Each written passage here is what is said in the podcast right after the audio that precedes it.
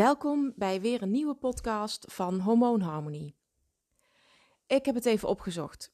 15 juli 2017 begon mijn ketogeen avontuur. Letterlijk op de eerste dag van de zomervakantie van mijn kinderen. Bizar wellicht. Je zult wel denken, ja, had je geen betere dag kunnen kiezen om te beginnen met een dieet? Zomervakantie, dan denkt iedereen toch aan terrasjes, lekker eten, ijs. Maar ja, aan de andere kant was het misschien ook niet zo'n gek idee, want de kinderen waren thuis van school, de klok kan uit, zeg ik dan altijd maar.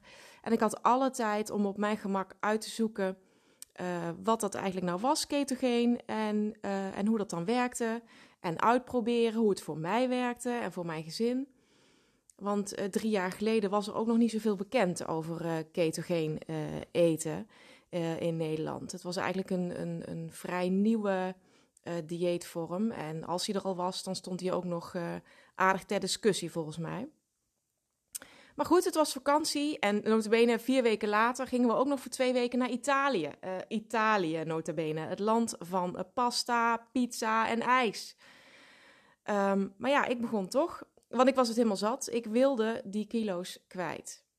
En ik weet nog dat ik had een boek gekocht, dat vond ik bij de boekwinkel. Over koolhydraatarm eten. Nou ja, daar stonden gewoon een aantal vrij eenvoudige recepten in. En daar begon ik gewoon mee. En dat ging me eigenlijk goed af. Dus ik weet nog dat voordat we naar Italië op vakantie gingen, was ik volgens mij al een kilo of 7 kwijt. In 4 weken tijd. Dus ja, dat gaf de burger wel moed. En bovendien barstte ik van de energie. Van het zelfvertrouwen. Ik voelde me toen al super slank. Ik had nog heel wat kilo's te gaan. Maar goed, die 7 kilo die deden al hun werk. En ik had echt het gevoel, ik kan dit. Dus wij gingen op vakantie. We zaten in een heerlijk appartement in Umbrië. Ik denk een van de meest magische plekken van Italië. Hele spirituele plek ook. En ik had het geluk dat wij een fantastische gastvrouw hadden. Wij huurden een deel van haar huis. En iedere ochtend maakte zij een heerlijk ontbijt voor ons klaar. En ik kon er met haar ook over praten, wat ik graag wilde. Wat ik graag wilde eten en hoe ik wilde eten. En zij hield daar rekening mee. En 's avonds aten we deels bij haar. Of we gingen zelf uit eten, of met haar uit eten, of ik kookte zelf.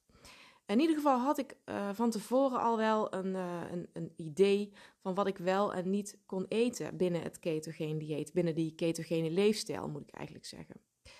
En natuurlijk heb ik ook genoten van een heerlijke pasta en van een overheerlijke pizza. Echt de lekkerste, denk ik, die ik ooit in mijn leven gegeten heb. Heb ik daar gegeten. En dat waren dan misschien wel zondes, als je het zo wil noemen. Maar het waren wel bewuste zondes. Het waren bewuste keuzes. Ik wist waar ik mee bezig was. En ik ging ook niet helemaal meteen los. Dus en pizza en pasta en ijs en nog een keer ijs en alles op één dag. Dus ik genoot echt van de keuzes die ik maakte. En nou ja, ik dacht, het is nu vakantie. En na de vakantie ga ik er weer voor de volle 100% tegenaan. En nou ja, dat bleek ook wel de juiste route, denk ik. Want uiteindelijk viel ik in een jaar 20 kilo af. En nou ja, zoals ik al zei, dat is inmiddels dus ruim 3 jaar geleden dat ik begon. En die kilo's die zijn er nog steeds af. Dus het is ook voor mij heel goed vol te houden. En ja, nu kun je natuurlijk zeggen, goh, ja, waarom begon je nou op dat moment? Hè, kon je niet gewoon zeggen van, nou, waarom niet gewoon na de vakantie?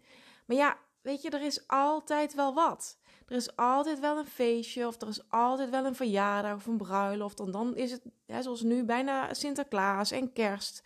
En daarna is het nieuwjaar en daarna is er weer een verjaardag en dan carnaval. En dan is er weer een vrijdagmiddagborrel als die er weer komen. En nou ja, uiteindelijk komt van uitstel gewoon afstel. Of je begint iedere keer weer opnieuw. En elke keer heb je weer dezelfde goede voornemens om maar weer opnieuw te stoppen. om maar weer opnieuw te zondigen, zogezegd. Waardoor je jezelf een mislukking voelt. Want je hebt tenslotte geen discipline. En zie je wel, ik heb het alweer niet volgehouden. Ik kan niet doorzetten. Waarom begin ik er nog aan? Nou ja, kortom, eigenlijk ben je dan nog verder van huis. Want bovenop de kilo's die je niet kwijtraakt, gaat je zelfvertrouwen ook nog eens omlaag. En heb je helemaal geen goed beeld meer van jezelf. Dus ik denk dat het grote verschil hem zit in het maken van keuzes. En die keuzes die moet je goed helder hebben voor jezelf. En vooral ook waarom je die keuzes maakt. Wat is je drijfveer? Wat is je drijfveer om te beginnen aan een dieet? Wat is je drijfveer om te beginnen aan een nieuwe leefstijl? Wil je snel wat kilo's kwijt? Of kies je voor een bewuste, gezondere leefstijl? En waarom wil je die kilo's kwijt? Wil je die kwijt zodat je aan dat perfecte plaatje voldoet? Oftewel voor de ander, voor de buitenwereld. Hè, dat je voldoet aan de verwachtingen van anderen.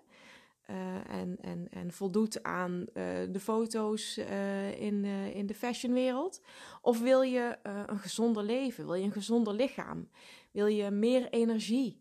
Wil je minder kans op chronische ziektes, zoals diabetes type 2 of Alzheimer of auto-immuunziektes? En wil je niet alleen langer leven, maar bijvoorbeeld ook een betere kwaliteit van leven? Want ik krijg altijd als argument, mensen worden wel steeds ouder. Ja, dat klopt, maar je moet je wel afvragen hoe. We worden steeds ouder omdat de medische wereld ook steeds verder is ontwikkeld. Maar niet omdat we nou allemaal zo geweldig bezig zijn. Dus wil je langer leven met een betere kwaliteit van leven, dan kies je voor jezelf. Dan doe je het niet voor de ander, dan doe je het voor jezelf. En ik denk, als jij keuzes maakt om de juiste redenen en die ook telkens voor ogen houdt, dan wordt een zogenaamd dieet een leefstijl. Dan vind je een manier om om te gaan met de uitdagingen van de buitenwereld. Want die zijn er genoeg. De feestjes, de etentjes, maar ook de verleidingen in de supermarkt of de stationsrestauraties. Zeker in deze tijd, het zal misschien nu wat minder zijn, ik kom niet zoveel op een station, maar normaal in deze tijd staat er wel ergens een wafelkraam of een oliebollenkraam en dan komt je die heerlijke lucht alweer tegemoet. Per dag worden we blijkbaar blootgesteld aan, en dit vond ik echt shocking toen ik dit las, worden we blootgesteld aan 200 verleidingen. 200 keer per dag maak jij een keuze. 200 keer. Dus als jij een aantal keren nee zegt, dan denk je, yes, weet je, ik heb het hartstikke goed gedaan. Ik heb 5 keer nee gezegd vandaag, maar ja, die andere 195 keer dus wellicht niet. Ik vind het echt shocking toen ik het hoorde. 200 keuzes per dag, 200 verleidingen per dag. Dus wil je die weerstaan, wil je sterk in je schoenen staan, dan zul je heel bewust je keuzes moeten maken. Dan moet je weten wat er in je leefstijl past en wat niet en waarom. Zodat je kunt kiezen wat je toelaat en wat niet en wanneer. En dan denk ik dat het ook steeds makkelijker wordt om nee te zeggen tegen die verleidingen. En misschien ook direct makkelijker om direct nee te zeggen tegen een persoon. Want je weet tenslotte waar je het voor doet. Ja, het is jouw lichaam waar je het voor doet. En niet dat van diegene die jou probeert over te halen om dat stuk taart te nemen. Het is jouw lichaam waar jij de komende 30, 40, 50, 60, 70 jaar nog mee vooruit moet. En het liefst op een zo gezond mogelijke manier. Dus heb die keuzes en die beweegredenen, die drijfveren voor jezelf heel helder. En misschien word jij dan wel het voorbeeld voor je omgeving. En vragen ze jou over een tijdje om raad in plaats van om taart. Dankjewel voor het luisteren. Wil je meer weten en op de hoogte blijven van alles wat er gebeurt binnen Hormoonharmonie? Abonneer je dan op deze podcast en volg Hormoonharmonie op Facebook. Tot de volgende keer!